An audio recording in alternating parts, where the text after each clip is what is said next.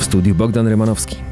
A dzisiaj do tanga zaprosiłem Michała Kamińskiego, wicemarszałka Senatu, Unia Europejskich Demokratów, Koalicja Polska, Trzecia Droga. Witam serdecznie. Dzień dobry, Czy witam. o czymś zapomniałem? A, były członek Prawa i Sprawiedliwości. tak, tak, tak. No, bez złośliwości No, jak, się nie obeszło. jak pan patrzy jako były członek PiSu na to, co dzieje się między Mateuszem Morawieckim a Zbigniewem Ziobrą? Ja bym powiedział tak, że jest to se sezon na delfiny się zaczął, to znaczy jest polowanie na delfiny i e, myślę, że Mateusz Morawiecki jest z jednej strony celem tego polowania, a z drugiej strony jest również polującym, ponieważ moim zdaniem to, co dzisiaj w sposób niezauważalny dla opinii publicznej wyznacza perspektywę bardzo wielu polityków Prawa i Sprawiedliwości, chociaż się do tego nie, przyzna- nie przyznają, to następstwo po Jarosławie Kaczyńskim. I dla mnie nie jest przypadkiem, że równocześnie niemalże poszedł atak na Joachima Brudzińskiego i na ministra Błaszczaka. Ale kto stoi za tym atakiem e, na Jest w kryminalnym Błaszczaka i Brudzińskiego? W kryminalnym y, świecie jest takie, znaczy w- nie w kryminalnym świecie w sensie bandytów, tylko w kryminalistyce jest powiedziane, że ten stoi za przestępstwem, kto odniósł z niego korzyść. No więc zastanówmy się, kto ma, kto ma korzyść w, w tym, żeby eliminować dwóch najbliższych współpracowników Jarosława Jak się Kaczyńskiego. patrzy na ostatnie sondaże, one pokazują jasno. To Mateusz Morawiecki jest pierwszym do przejęcia schedy po Jarosławie Kaczyńskim. I zaręczam Ale panu, czy to Mateusz Morawiecki stoi za atakami na tym Mariusza Błaszczaka? tego, tego nie wiemy, panie redaktorze, natomiast zastanówmy się, kto odnosi korzyści z tego, że e, z jednej strony jednocześnie idzie atak na, Mate, na Joachima Brudzińskiego, a z drugiej strony na Mariusza Błaszczaka. Ja się tymi atakami nie martwię, ja tylko stwierdzam fakt. Odwrotnie, ja się, ja się z nich cieszę, ale każdy, kto się zna na PiSie wie, że jeżeli chodzi o świat polityki, stricte polityczny, to Błaszczak i Brudziński to są najbardziej zaufani ludzie Jarosława Kaczyńskiego. To wróćmy do pojedynku Ziobro-Morawiecki. Czy Mateusz y, Morawiecki e, celnie opisał e, Zbigniewa Ziobrę? Krowa, która dużo ryczy, mało mleka daje. Nie wiem, ja w ogóle nie lubię, mówię teraz zupełnie poważnie, ja nie lubię y, takich animalistycznych e, porównań. e, Ale i- porównania do zwierzątek są fajne. ale, no, Czy jest ale, się misiem, ale tutaj, krówką, no, ja kotkiem, pieskiem. Misie, ja mam ksywkę No właśnie, więc to zobowiązuje. no właśnie. Ale powiem szczerze, że mam wrażenie, że nie z powodów e, słodzenia pan Mateusz Morawiecki nazwał pana ministra Ziobrę, bo nie nazwał go krówką. Prawda? To nie było, że o to radosna krówka, która sobie skaka po łączce, tylko raczej krowa, która dużo ryczy, mało mleka daje. Powiedzmy sobie szczerze, że abstrahując już od tego zwierzęcego kontekstu, to jeżeli chodzi o zarzut, jaki można postawić politykowi, to to jest dość zarzut poważny. Pan premier bowiem zasugerował, że pan minister Ziobro mówi, a nie robi. Problem całej tej wymiany zdań, abstrahując od jej kulturowego kontekstu, jest taki oto, że proszę państwa, uwaga, ja teraz nie żartuję, Mateusz Morawiecki formalnie jest szefem Zbigniewa Ziobry. I teraz uwaga, Zbigniew Ziobro mówi, że w każdej najważniejszej sprawie w polityce zagranicznej Mateusz Morawiecki się myli. No to jak mam się nie wkurzyć i powiedzieć to, co powiedziałem? Tak, tylko panie redaktorze, ale jednocześnie Zbigniew Ziobro tkwi w rządzie, który zdaniem Ziobry prowadzi de facto antypolską politykę, skoro się godzi na, na rzeczy złe i w każdej sprawie popełnia błąd w sprawach europejskich. To mówi minister Ziobro. Ale godzi się być w tym rządzie. Z drugiej strony prezes Rady Ministrów, bo pamiętajmy, że to jest tytuł Mateusza Morawieckiego. On jest prezesem Rady Ministrów, więc jest prezesem ciała, w którym jeden z członków tej rady w zasadzie go wyzywa. A on wyzywa tego gościa, mówiąc, że on nic nie robi, ale go dalej utrzymuje w rządzie. No proszę Państwa, to po co tutaj cokolwiek ma mówić opozycja, jeżeli minister sprawiedliwości i premier obaj jednocześnie dają Polakom powód do powiedzenia, tym panom już dziękujemy. Ale ktoś może powiedzieć, no i co z tego? Popatrzmy na notowania. Prawo i Sprawiedliwość, Zjednoczona Prawica wciąż jest numerem jeden i takie e, e, słowne ping-pongi nie przeszkadzają Ale prawicy e, być liderem. Dużo, panie redaktorze, wcześniej niż kiedykolwiek powstał, powstało Prawo i Sprawiedliwość, a, a, ale o dziwo nawet dużo wcześniej niż ktokolwiek pomyślał o, o PiSie, powstało pojęcie pyrrusowego zwycięstwa. I Prawo i Sprawiedliwość być może będzie pierwsze na mecie w tym wyścigu, jakim jest wyścig partii politycznych, ale to zwycięstwo bezspornie zwycięstwo, jeżeli będą pierwsi, będzie zwycięstwem pyrrusowym, bo żeby, panie redaktorze, rządzić, trzeba mieć większość w Sejmie. A te same sondaże, o których pan był łaskaw wspomnieć, które rzeczywiście dają pierwsze miejsce w wyścigu partii politycznych PiSowi, nie wskazują na to, by Prawo i Sprawiedliwość i jakikolwiek jego potencjalny koalicjant mogli mieć bezpieczną większość To w prawda, Sejmie. to prawda, ale e, puentując e, potyczkę Ziobro-Morawiecki, to są takie publiczne negocjacje o miejsca na listach? Nie, to jest Wyobraża pan sobie, że suwerenna Polska nie idzie z PiSem? Ja sobie, panie redaktorze, szczerze mówiąc, nie wyobrażam, żeby tutaj cokolwiek nastąpiło bez zgody Jarosława Kaczyńskiego. I On będzie rozjemcą w tym pojedynku? Jeżeli Jarosław Kaczyński uzna, że opłaca mu się wypchnąć Ziobrę po to, by Ziobro zmajoryzował Konfederację, po to, by Kaczyński miał z kim rządzić po następnych wyborach, to wtedy pozwoli Ale Ziobrze słyszy pan coś, listę. co mówią liderzy Konfederacji. E, Nie lubię Ziobro, powiedział niedawno. Ziobry powiedział niedawno Sławomir Ale- Mencen.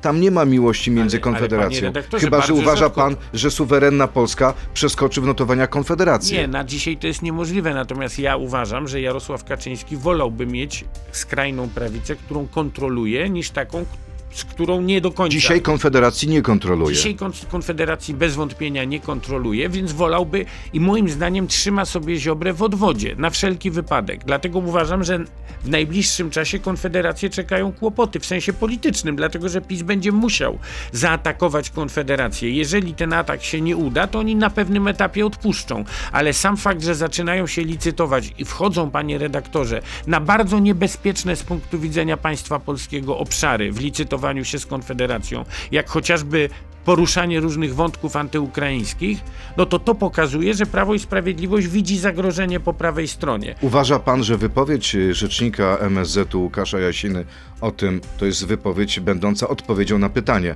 że pan prezydent Zeleński powinien przeprosić za Wołoń. Jeżeli- To jest wątek, świadomy wątek antyukraiński. Jeżeli, panie redaktorze, jest obóz polityczny, który powołuje się na spuściznę Lecha Kaczyńskiego i ma do tego pełne prawo, to musi pamiętać, że Lech Kaczyński odmówił, odmówił i wycofał swój patronat nad obchodami rzezi wołyńskiej właśnie w obawie przed tym, i to mówimy o roku 2008, właśnie w obawie przed tym, by ta sprawa nie była wykorzystana przez rosyjską propagandę do rozniecania waśni ukraińsko. Ale mamy Bo panu rok powiem coś, czego do tej pory 2023. nie mówiłem publicznie. Wtedy na biurko pana prezydenta Lecha Kaczyńskiego trafiały dokumenty, które wyraźnie wskazywały, że celem polityki rosyjskiej jest rozniecenie w Polsce debaty na temat rzezi wołyńskiej, dokładnie po to, by poróżnić Polaków i Ale Ukraińców. mamy rok 2023, I mamy, wojnę ukraińską Mamy wojnę i mamy też nieprawdopodobne gesty solidarności i pomocy Polski No dla Ukrainy. Czy pan uważa, że nie powinniśmy w ogóle prosić Ukraińców o to, żeby Ale- coś zrobili w sprawie Ale Wołynia? wielokrotnie o tym e, rozmawialiśmy z Ukraińcami i chcę panu powiedzieć, że Lech Kaczyński, Lech Kaczyński zaczął od swojej wizyty w Pawłokomie, w której przeprosił w imieniu państwa polskiego i w imieniu narodu polskiego za zbrodnię dokonaną przez polskie podziemie na ukraińskich mieszkańcach wioski w Pawłokomie, gdzie także małe dzieci były mordowane, a później pojechaliśmy do Huty Pieniackiej pod Lwową, pod Lwowem z prezydentem Juszczenko, gdzie prezydent Juszczenko przepraszał za zbrodnie e, e, dokonane Czy na możemy Polakach. spodziewać się podobnego gestu Chcę dzisiaj ze strony pana było, prezydenta Zeleńskiego? Ale czy uważa pan, że każdy. Ja myślę, że prezydent Zełęński akurat, zarówno w swojej retoryce politycznej, jak i w całej swojej drodze, jest prezydentem, który się do tradycji złej w Ukrainie, w ukraińskiej polityce, bez wątpienia złej tradycji, nie odwoływał. Odwrotnie. Ci, którzy się do tej po- odwołują, atakują Zełęńskiego. Więc akurat prezydent Zełęński jest na ukraińskiej scenie politycznej ostatnią osobą, którą można w jakikolwiek sposób oskarżać o sympatię do ukraińskich faszystów, choćby dlatego, że sam jest Żydem. No naprawdę ich e, prezydent Zełęński. Więc teraz- trudno go podejrzewać o to, by miał sympatię do ludzi, którzy mordowali i Żydów, i Panie Polaków. marszałku, krótka piłka, tak albo nie. Znam dobrze Kaczyńskiego, on może sfałszować wybory, tak czy nie? Nie. Opozycja... Nie może w sensie technicznym, w tym sensie. No Jedziemy to, to dalej. Muszę doprowadzić do. e, Tak, opozycja powinna zagrać z prezydentem Dudą, tak czy nie? Zależy o co. Je, o, o, o dobre rzeczy dla Polski? Tak, bez wątpienia tak. Sprawy Wołynia trzeba postawić na ostrzu noża. Nie. Platforma przestrzeliła z pójściem na lewo, tak czy nie? Tak, To Kosiniak, a nie Tusk powinien być premierem przyszłego rządu opozycji. tak. Michał Kamiński, wicemarszałek Senatu, jest gościem Radia Z. Przechodzimy teraz do internetu na Radio Z.pl, Facebooka i YouTube'a. Zapraszam. To jest gość Radia Z. Czyli Jarosław Kaczyński nie jest w stanie sfałszować wyborów. Nie, nie, technicznie. Ja nie mówię, czy on by chciał, czy by nie chciał, wie pan, bo tutaj to tego nie wiemy. No i na dobrą sprawę tego nikt poza Jarosławem Kaczyńskim nie wie, ale zostawmy to. To co, to Ponieważ co, ja na, na jakiej podstawie mówią tak inni pańscy koledzy z opozycji? Nie, wie pan, nie wiem, to proszę ich pytać o to. Ja panu mówię, jeżeli pan mnie pyta o to, czy w Polsce jest sfałszowanie możliwe wyni- wy, wy, wy, wyborów techniczne na wielką skalę, uważam, że nie.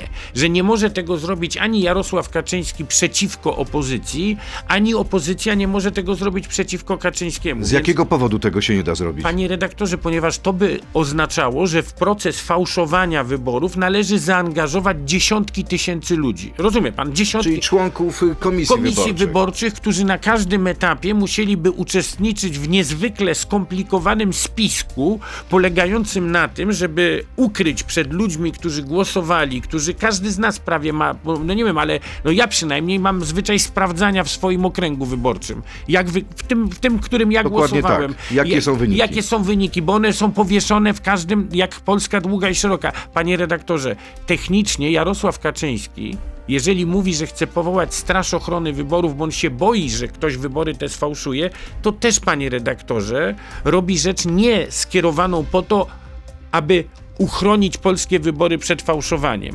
Ja uważam, że my jako opozycja powinniśmy być obecni w każdym oka- lokalu wyborczym, mieć tam swoich obserwatorów i mężów zaufania, ale nie dlatego przede wszystkim, żeby się obawiać fałszerstwa wyborczego, ale tego, że ja się obawiam waria- wariantu Trumpa i Bolsonaro. Że Jarosław Kaczyński po to organizuje, zapowiada organizowanie straży wyborczej, tych dziesiątków tysięcy ludzi, którzy mają pilnować wybory, no przecież nie po to, że w ósmym roku swoich rządów Jarosław Kaczyński się obawia, mając do dyspozycji Pegasusa, wojsko, wszystko, że ktoś mu No ukradnie dobrze, ale wybory. to samo organizuje Sławomir Nitras i Donald Tusk. Ok, dokładnie. Czyli mamy naprzeciwko siebie dwie armie, które będą sobie patrzeć na ręce. Dokładnie. I bardzo w tym nie ma Super. nic złego. W No tym właśnie. akurat nie ma nic Te złego. armie mogą potem stanąć po wyborach naprzeciwko siebie Ja się tego na bardzo ulicy. obawiam, panie redaktorze, że dokładnie mówiąc o wariancie Trump i Bolsonaro, mam na myśli to, że jeżeli centrala na Nowogrodzkiej zobaczy słupki, które będą pokazywały, że wynik wyborczy jest nie po ich myśli, Panie redaktorze, ja teraz nie opowiadam political fiction, tylko mówię panu coś, co każdy z nas przeżył, bo Prawo i Sprawiedliwość prawie każde wybory, które przegrało, uznawało za sfałszowane.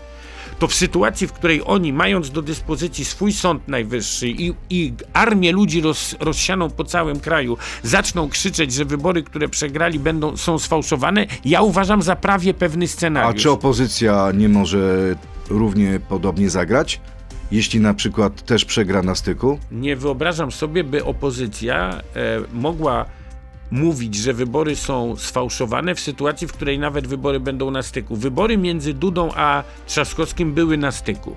Nie, były na styku, panie redaktorze, obiektywnie rzecz ujmując, w skali kraju. Do dzisiaj niektórzy politycy Ale- Platformy czy Koalicji mówią, że właściwym prezydentem jest Rafał Trzaskowski, bo redaktor- wybory były nieuczciwe. Ale no to wie pan, ale wybory, to, że wybory były nieuczciwe, bo to o tym wszyscy mówimy. To nie znaczy, że były że, sfałszowane. że były sfałszowane. Okej. To, to jest zupełnie Panie, co y, innego. a propos słupków, ciekawe słupki, y, ciekawe badanie przynosi sondaż dla wydarzeń Polsatu. Y, Wynika z nich, że większości badanych podoba się pomysł Kaczyńskiego 800 plus od stycznia przyszłego roku. Ale co ciekawe, nie podoba się pomysł Donalda Tuska, żeby przyspieszyć tą waloryzację od 1 czerwca. Jak pan to wyjaśni? Znaczy, pan, no, przede wszystkim w moim przekonaniu e, oczekiwania wobec opozycji, elektoratu także opozycji, nie są oczekiwaniami związanymi z licytowaniem się z prawem i sprawiedliwością na obietnicę. Czyli Donald Tusk popełnił błąd idąc w tym kierunku? Ja myślę, że krok Donalda Tuska należy rozpatrywać, i ja tak na niego patrzę i nie traktuję go w związku z tym jako błąd, w kategoriach czysto taktycznych. E, Donald Tusk, i nie zamykajmy na to oczu, pozwolił, pozwolił przekłuć balon obietnic Prawa i Sprawiedliwości, ponieważ pokazał bardzo wyraźnie, że to są obietnice podszyte e, jednak wyborcom A nie wszedł strachem. na pole gry wyznaczone przez Prawo i Sprawiedliwość, bo w tej Jeśli- chwili Prawo i Sprawiedliwość mówią: OK, Donald Tusk chce tego samego co my, ale popatrzmy na wiarygodność ugrupowania. To my daliśmy ludziom 500, a nie Donald Tusk. Ale panie redaktorze, dlatego między innymi mamy trzecią drogę. Dlatego nazywamy tę drogę, którą poszliśmy trzecią drogą, że my w licytacji z Prawem i Sprawiedliwością na obietnicę nie chcemy uczestniczyć. My bardzo szanujemy zarówno PiS, jak i Platformę, które koncentrują się w dyskusji o Polsce o tym, jak dzielić polskie bogactwo. My dlatego nazwaliśmy się również trzecią drogą, że chcemy z Polakami rozmawiać, jak to bogactwo wypracować. I chcemy mówić w imieniu nie tylko tych, co biorą, z całym do nich szacunkiem, ale chcemy, i po to jest trzecia droga, mówić w imieniu tych, co płacą na to. To jeszcze wszystko. jedna opinia a propos e, strategii Donalda Tuska. Profesor Leszek Balcerowicz dla Onetu. Strategia Tuska w sprawie 800 plus jest moralnie naganna, ale też zła z punktu widzenia logiki przedwyborczej, bo nie powinno się licytować z populistami na populizm. Ma rację profesor Balcerowicz? Że się z populistami na populizm nie powinno decydować, ma Licytować. e, licytować ma stuprocentową rację. E, i, Ale nie wie tego Donald Tusk? Ale panie redaktorze, błagam, no proszę, ja jestem reprezentantem innego komitetu wyborczego i innego ugrupowania politycznego. Czy jest pan bliżej Staram Leszka się- Balcerowicza? Albo się- Leszek Balcerowicz jest bliżej trzeciej drogi? Nie, panie redaktorze, z całą pewnością ja bym tego tak nie powiedział, nie mam żadnego prawa, żeby tak mówić, ale natomiast no, no, ja niewątpliwie zgadzam się z tym, co powiedział pan profesor Leszek Balcerowicz. Nie jest drogą opozycji polskiej licytowanie się na e, e, obietnice wyborcze z Prawem i Sprawiedliwością. Tym bardziej, że Prawo i Sprawiedliwość swoją propozycją waloryzacji świadczenia 500 plus de facto przyznało, ile ta walory, znaczy ile polityka PiSu kosztuje, bo przecież Ile ta, kosztowała ile ludzi kosztowała inflacja? To jest bo to jest oczywiste. przyznanie się. I, I teraz naprawdę my chcemy zacząć rozmawiać, panie redaktorze, i ja to traktuję, proszę mi wierzyć, nie w kategoriach spinu, ale w kategoriach bardzo potrzebnej Polsce debacie. Bo my w Polsce od 8 lat przede wszystkim rozmawiamy, jak dzielić. A ja bym chciał, bo przyszłość Polski zadecyduje się nie w debacie, jak dzielić to, co mamy, ale w debacie, jak wypracować, byśmy mieli więcej, także do podziału. Pora na pytania od naszych słuchaczy. Dudzik94. Wikipedia podaje przynależność do sześciu partii na przestrzeni lat. To o panu. Jak wyborcy mają panu zaufać, skoro raz jest pan w PiSie, raz w Platformie, a jeszcze innym razem w Unii Europejskich Demokratów? Stabilność poglądów. Nie ma co. No ale wyborcy mi w każdych wyborach ufają, więc jakby przecież ja nie, nie, nie znajduję się w polskiej polityce, dlatego że ktoś mnie do niej przywoził. Ale to, że pan tak skakał z partii Ale do partii, to jest balast? partii, ale nie skakałem Dla z pana partii czy do nie? partii. Chyba Ale ja nie. nie skakałem z partii do partii, panie redaktorze. Ja 11 lat byłem w Zjednoczeniu Chrześcijańsko-Narodowym, z którego mnie wyrzucono. Po 11 latach, później byłem 11, blisko 11 lat w Prawie i Sprawiedliwości, z którego mnie wypchnięto. Powody, dla których odszedłem z Prawa i Sprawiedliwości są jasne. Więc jak ktoś liczy na przykład partie polityczne moje na tej zasadzie, że ZHN był częścią AWS-u i wtedy to się pojawia kolejny skrót do, do, do mojej biografii wychodzi te- te politycznej, sześć. to wychodzi z, z, z, z tego powodu. Ale panie redaktorze, prawda, na, na mój temat prawda jest taka, ja nie skakałem pomiędzy partiami politycznymi, mnie partie polityczne wyrzucały.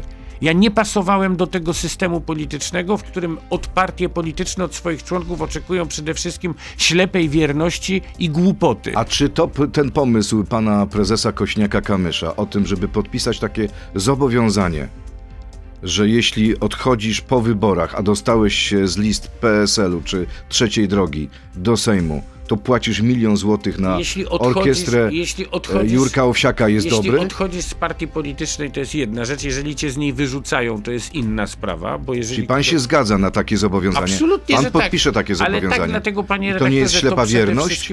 To nie jest ślepa wierność, bo tutaj, panie redaktorze, my mówimy o sytuacji, w której decyzja polityczna jakiegoś parlamentarzysty może zmienić wynik wyborów. Jeżeli ktoś zmienia po prostu przynależność partyjną, bo go wyrzucają z tej partii, albo partia przestaje istnieć, przecież takie rzeczy się zdarzają. W moim przypadku takie Tak. rzeczy się zdarzały. Partia, niektóre partie, w których byłem, po prostu przestały istnieć. Nawet siłą rzeczy człowiek jest później w innej partii. Ale więc to są sytuacje inne niż sytuacja choćby radnego Kałuży, który został wybrany z Platformy Obywatelskiej do Sejmiku Województwa Śląskiego. Wyborcy powierzyli większość opozycji w Sejmiku Śląskim, a on swoją decyzją zmienił wynik wyborów. Jasne, ale możemy mieć inną sytuację. Wchodzi pan do Sejmu z danej partii i ta pańska partia robi coś tak strasznego, że panu sumienie nie pozwala w niej być. I No co to- wtedy? Płaci pan milion złotych. No wie pan, no to jest kwestia politycznej odpowiedzialności także za swoje decyzje. No, ja przypuszczam jednak, panie redaktorze, że człowiek, który decyduje się na kandydowanie z jakiejś partii politycznej, no nie zakłada zupełnie czarnych scenariuszy, w których ta partia zrobi coś tak dramatycznie sprzecznego z jego przekonaniami, że zmusi go do, do, do, do odejścia. No bo do jakiejś partii wchodzi, do jakiejś partii Pytanie, się y, zapisuje. wobec kogo powinien być lojalny poseł czy senator? Wobec wyborców czy wobec partii? Wobec programu, który głosił w wyborach przede wszystkim. Panie y, marszałku, kolejne pytanie. Łukasz Będkowski. Czy może pan publicznie przysiąc milionom słuchaczy, że ja, Michał Kamiński, nigdy nie wejdę w koalicję z PiSem i obiecuję, że PSL bądź też Trzecia Droga też tego nie zrobią, choćby proponowano nam stanowisko premiera. Nigdy. Nigdy, panie redaktorze, ale ja chcę panu powiedzieć i panu, który to pytanie zadaje, że Polskiemu Stronnictwu Ludowemu w tej kadencji proponowano złote góry za odejście od Platformy Obywatelskiej w każdym województwie, w którym PSL z Platformą Obywatelską Co więcej, rządzi. y, Władysławowi Kośniakowi Kamyszowi proponowano wejście na miejsce Zbigniewa Ziobry do rządu. I, I chcę powiedzieć, że żadna o z tym takich... rozmawiał. I żadna z takich propozycji nigdy nie została. Ja nic nie wiem na ten temat, żeby proponowano Kośniakowi wejście do rządu Morawieckiego. Nic o tym nie wiem. Ale Natomiast- PSL-u na pewno. Natomiast e, ja chcę panu powiedzieć, że żadna z propozycji, które padały i także publicznie pod adresem PSL-u, aby zmienić koalicjantów na Mazowszu, gdziekolwiek indziej, nigdy przez PSL nie została przyjęta. Platforma Obywatelska, Donald Tusk był premierem przez 7 lat, a później Ewa Kopacz, dlatego, że Polskie Stronnictwo Ludowe głosowało za rządem Donalda Tuska i rządem Ewy Dobrze, Kopacz. wyobraźmy sobie sytuację, ona może się zdarzyć, patrząc na obecne sondaże, że nie ma większości ani e, opozycja, ani Prawo i Sprawiedliwość, w środku jest Konfederacja. Konfederacja nie chce rządzić z PiSem, Platforma i opozycja, reszta opozycji nie chce rządzić z Konfederacją. I co? Może się zacząć kuszenie Polskiego Stronnictwa Ludowego Ale panie ze strony PiSu. Jeżeli pan mówi Jesteście- o, o, takiej, o takiej sytuacji, to w, to w tym momencie, jeżeli Polskie Stronnictwo Ludowe daje większość, to dla, z jakiego powodu Polskie Stronnictwo Ludowe miało, a w zasadzie A- trzecia ono droga... może dawać większość z PiSem, ale już niekoniecznie z resztą opozycji. No panie redaktorze, to jest matematycznie niemożliwe. Skoro mamy w, w Polsce blok opozycji i blok prawa ale mamy Konfederację jeszcze. No to panie redaktorze, no ja, ja jeszcze chcę panu raz powiedzieć. Nie ma takiej możliwości, żeby PSL wszedł Dobrze. y, w koalicję z e, Prawem i Sprawiedliwością i nie ma takiej możliwości, żebym ja głosował. Przecież ja jestem od czterech lat w Senacie, w którym cała większość opozycji wisi na jednym Idziemy głosie. dalej. Igor Dziedzic czy Bogusław Sonik znajdzie się na listach trzeciej drogi do Sejmu. Nie mam pojęcia. A chciałby ja nie, pan? miałbym, nie miałbym nic przeciwko temu. Ja Bogusława Sonika znam od bardzo wielu lat. Ja go znałem z jego działalności opozycyjnej, zanim go poznałem osobiście. Następnie byłem z nim w Europarlamencie e, i poznałem go od jak najlepszej strony. Ja pamiętam choćby taką akcję, myśmy razem z posłem, wtedy europosłem Sonikiem, no, doprowadzili do tego, że Europarlament e, przyjął w ustawie, o, w uchwale upamiętniającej wyzwolenie obozu w Oświęcimiu, przyjął naszą poprawkę, wywalczoną jakby równocześnie, o tym, że to był niemiecki obóz koncentracyjny, ponieważ Europarlament zapomniał o tym, że e, obóz koncentracyjny w Oświęcimiu był niemiecki i, i z e, uchwały by mogło wynikać wtedy, że w zasadzie to Niemcy, znaczy, że ktoś zabijał w Polsce e, Żydów, ale o tym, że, że zabijał w Polsce było jasne, ale kto nie było jasne i, i dzięki akcji właśnie mojej, to już było bardzo dawno temu i, i posła Sonika udało się, że w uchwale z Parlamentu Europejskiego znalazła się prawda na temat historii. Kolejne pytanie, czy pakt senacki przy prognozowaniu uzyskanych mandatów bierze pod uwagę udział Konfederacji? Jak pan to widzi? Bo Konfederacja chce też wystawić kandydatów we wszystkich okręgach. To będzie na korzyść opozycji czy na korzyść PiSu? W zależności od okręgu wyborczego. W jednych okręgach wyborczych start kandydata ko Konfederacji może pomóc opozycji, w innych e, e, okręgach wyborczych start kandydata Konfederacji może opozycji zaszkodzić. To dokładnie zależy od e, układu okręgu wyborczego i też od tego, jakcy będą inni kandydaci opozycji. Czy będzie sytuacja, w której na przykład Prawo i Sprawiedliwość, a słyszę o takich planach, nie wystawi gdzieś kandydatów, tylko poprze kandydata Konfederacji. Ale jeżeli tak będzie, no to będziemy mieli i dla Konfederacji to będzie bardzo wyraźny sygnał, że po wyborach będzie sojusznikiem Prawa i Sprawiedliwości. Jeżeli już do Senatu zostanie stworzona formalna, de facto koalicja między Konfederacją a Prawem i Sprawiedliwością, no to będzie bardzo wyraźna indykacja dla każdego głosującego w wyborach do Sejmu na Konfederację, że głosuje na partnera Prawa i Sprawiedliwości. Kolejne pytanie. Był pan spin doktorem świętej pamięci prezydenta Lecha Kaczyńskiego. Pomagał pan w poprawianiu wizerunku wśród młodych, na przykład poprzez wsparcie obywatelstwa dla piłkarza Rogera Pereiro.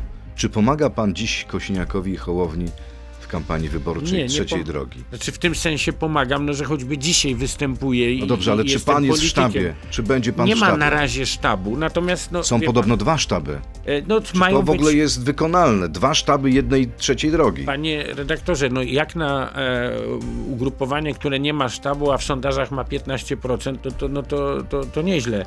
Natomiast ja powiem tak, no na pewno kampania wyborcza będzie kampanią, nasza kampania wyborcza będzie kampanią ciekawą, bo jest kampanią realnej koalicji e, i dlatego będą dwa sztaby odpowiadające za dwa człony tej koalicji, które ma bardzo wyraźne, każdy z tych członów ma swoją wyraźną Nie tożsamość. boi się pan, że te dwa sztaby się rozjadą? Że to Nie, będą bo dwa znam ludzi, przekazy? którzy będą w jednym i w drugim i znam ludzi, którzy to będą wszystko koordynować, bo przecież A na pan poziomie ko... będzie w tym e, zespole koordynacyjnym czy nie? Panie redaktorze, no coś mi mówi, że, że zapewne ktoś będzie tam chciał korzystać z mojej skromnej wiedzy w zakresie robienia kampanii wyborczych. Wracając do y, krótkiej piłki. No, powiem, pa- powiem panu jedno, przez 8 lat bardzo chciałem pomagać w tej sprawie Platformie Obywatelskiej i nigdy Platforma nie chciała tych rad, więc I niech żałuje, być, może rozumiem, ktoś, tak? być może ktoś się inny znajdzie. Gdyby Donald Tusk zapytał pana, co zrobić, aby wygrać wybory, to znalazłby pan dla niego złoty środek? Żeby całą wygrała je. Platforma? Wie- Wielokrotnie, wielokrotnie mu mówiłem, co powinien zrobić Donald Tusk i Platforma I on wtedy nie robił tego, co pan mu Nie, radził? nie, ale ja mówiłem publicznie o tym, w wywiadach. Myślałem, że mówi pan o Nie, nie, nie. rozmowach W osobistych. wywiadach, w wywiadach publicznie mówiłem, co powinniśmy zrobić jako opozycja, w tym jako Donald Tusk, żeby,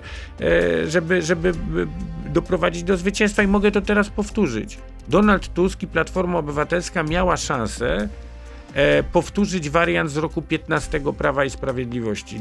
Jarosław Kaczyński, kiedy zrozumiał, że jest niewybieralny, że każda propozycja, którą zgłosi, będzie się zawsze spo, z, spotykała ze sprzeciwem społecznym, dlatego że on ją zgłasza, nawet nie dlatego, co jest w tej propozycji, i że sam jest niewybieralny. I mój największy błąd polityczny ostatnich lat polegał na tym, że ja się nie spodziewałem, że Jarosław Kaczyński będzie w stanie przeskoczyć samego siebie i w roku 15 zrobić nie krok, a dwa kroki do tyłu. I wystawić a on Beatę to Szydło. zrobił. Wystawił Beatę Szydło i wystawił Czyli co, Andrzeja. Donald Tusk Gdyby nie jest w Donald stanie Tusk- przeskoczyć samego Gdyby siebie Donald dzisiaj? Tusk, panie redaktorze, parę miesięcy temu zaproponował inny układ personalny na czele opozycji, który by odzwierciedlał również to, co Polacy mówią w sondażach, to dzisiaj sytuacja po opozycyjnej stronie byłaby inna. Ale panie redaktorze, Ale już to się nie stanie ale to się wyborami, nie stanie, tak? nic na to nie wskazuje, ale proszę zwrócić uwagę. Li, trzy listy wyborcze, one nie są w moim przekonaniu optymalne. Lepsze byłyby dwie, ale są trzy listy wyborcze. Jeżeli te trzy listy wyborcze przekraczają próg, a przekracza lewica, przekraczamy my i w oczywisty sposób przekracza Platforma Obywatelska, to tak naprawdę bardzo trudno jest sobie wyobrazić większość, która będzie większością Prawa i Sprawiedliwości w następnym parlamencie. Więc ja dzisiaj też mówię wszystkim moim kolegom z opozycji, skończmy te złośliwości. Przestańmy zazdrościć Tuskowi, że jest wielkim politykiem. Przestańmy wściekać się na innych, że nie do końca uznają przywództwo Donalda Tuska, bo, bo taka jest też prawda. Zas, sko, sko, Skoncentrujmy się nad tym, co nas łączy, nie to, co nas dzieli. Idźmy do tych wyborów, także podkreślając to, że jesteśmy różnorodni, bo to jest też wartością opozycji. Jeśli opozycja wygra te wybory, jeśli będzie większość, to rozumiem, tak jak powiedział pan w krótkiej piłce, premierem nie będzie Donald Tusk. A nie wiem, panie redaktorze, no premierem będzie na pewno ta osoba, która będzie reprezentowała największe ugrupowanie opozycyjne. No to, to co do tego, znaczy o, największe ugrupowanie tworzące rząd. Ale jest pan za tym, żeby premierem był Kosiniak-Kamysz. Ale kto panu powiedział, że A. trzecia droga nie wygra tych wyborów? Ma aż takie ambicje macie? Ale panie redaktorze... 10 punktów procentowych dzieli was od Platformy dzisiaj. Ale panie redaktorze, ja panu przypomnę, bywały w Polsce kampanie wyborcze, które zaczynały się z 17%, 18% stratą, kończyły sukcesem. Ja, naszym głównym przeciwnikiem i punktem odniesienia, proszę mi wierzyć, nie jest Platforma Obywatelska, bo trzymamy kciuki za każdy procent plus dla Lewicy i dla Platformy Obywatelskiej. Naszym głównym punktem odniesienia jest Prawo i Sprawiedliwość, ale ja jestem przekonany, że mamy potencjał jako trzecia droga, aby być absolutnie czarnym koniem tych wyborów. Ponieważ ogromna rzesza Polaków oczekuje na propozycję, która będzie skoncentrowana na tych, co pracują e, i płacą podatki i będzie skoncentrowana na tych, którzy nie najlepiej czują się w tym często niepotrzebnym sporze o rzeczy, o które nie powinniśmy się To spierać. na koniec poproszę o pański scenariusz, najlepszy scenariusz dla relacji polsko-ukraińskich. Mieliśmy wypowiedź pana rzecznika Jasiny, mieliśmy reakcję pana ambasadora Zwarycza. Jak to wszystko Znaczy, rozwiązać? Relację, pan, znaczy niepotrzebną re, reakcję pana ambasadora i ona myślę dobrze, że została wycofana, bo Polska dzisiaj w sytuacji, w której Ukraińcy się szykują do kontrataku, w którym Ukraina jest na ustach całego świata i w którym Polska w pozytywnym tego słowa znaczeniu zdobywa ogromne punkty na całym świecie przez swój stosunek do Ukrainy, no to nie jest najlepszy moment, żeby A rozpoczynać to co pan powie tym. Rodzinom, które mają pretensje, że do dzisiaj nie mogą pochować swoich bliskich? Ale panie redaktorze, no to, to takie sprawy trzeba w oczywisty sposób rozwiązywać. No i to jest, to jest jasne, tak? Ale to. ro- y, Ale każdy kraj ma priorytety, wobec których musi y, y, prowadzić swoją politykę. Przecież dla nikogo nie powinno być, e, nie powinno budzić wątpliwości, że dzisiaj priorytetem numer jeden dla państwa polskiego musi być zwycięstwo Ukrainy w tej wojnie z Rosją, bo to jest także zwycięstwo w naszym interesie. Ale także, panie redaktorze, i szczerze mówiąc, ja w tej dziedzinie miałem, miałem taką i mam dalej nadzieję, że w tej dziedzinie Polska polityka też będzie miała konsensus. To znaczy, że my później przyszłość Ukrainy też widzimy w Unii Europejskiej i w ścisłym sojuszu z Polską. Bo ścisły sojusz Polski i Ukrainy zmieni dynamikę Unii Europejskiej i zmieni dynamikę integra- integracji europejskiej. Będzie nowym, zupełnie nowym faktem geopolitycznym w naszej części świata. I to ścisły sojusz Polski i Ukrainy będzie pieczęcią na grobie rosyjskiego imperium. I dlatego musimy w tym kierunku pracować. I oczywiście musimy z tym, co jest dla nas zawsze bardzo ważne, że poczuciem narodowej godności mówić o rzeczach, które nas bolą. Tak jak w sprawach z Ukraińcami nigdy nie należy się obawiać mówić prawdy. I tak samo uważam, nie powinniśmy się obawiać mówić Ukraińcom prawdy, co nas wścieka w sprawie importu ukraińskiego zboża, a mówiąc krótko, co nas wścieka w tym, że ukraińscy oligarchowie, którzy najpierw niszczyli ukraińskie rolnictwo, teraz chcieliby zniszczyć polskie rolnictwo. Ale to, co teraz mówię, nie jest przecież antyukraińskie, bo jest dokładnie w interesie Polski i Ukrainy, by oligarchizacja ukraińskiej polityki nie przeniosła się na Polskę. A my teraz stawiamy pieczęć nasza, na naszej rozmowie. Bardzo panu dziękuję. Michał Kamiński, wicemarszałek Senatu, był gościem Radia Z. Miłego Dziękuję dnia. bardzo. Dziękuję bardzo. To był gość Radia Z. Słuchaj codziennie w Radio Z i na player radioz.pl.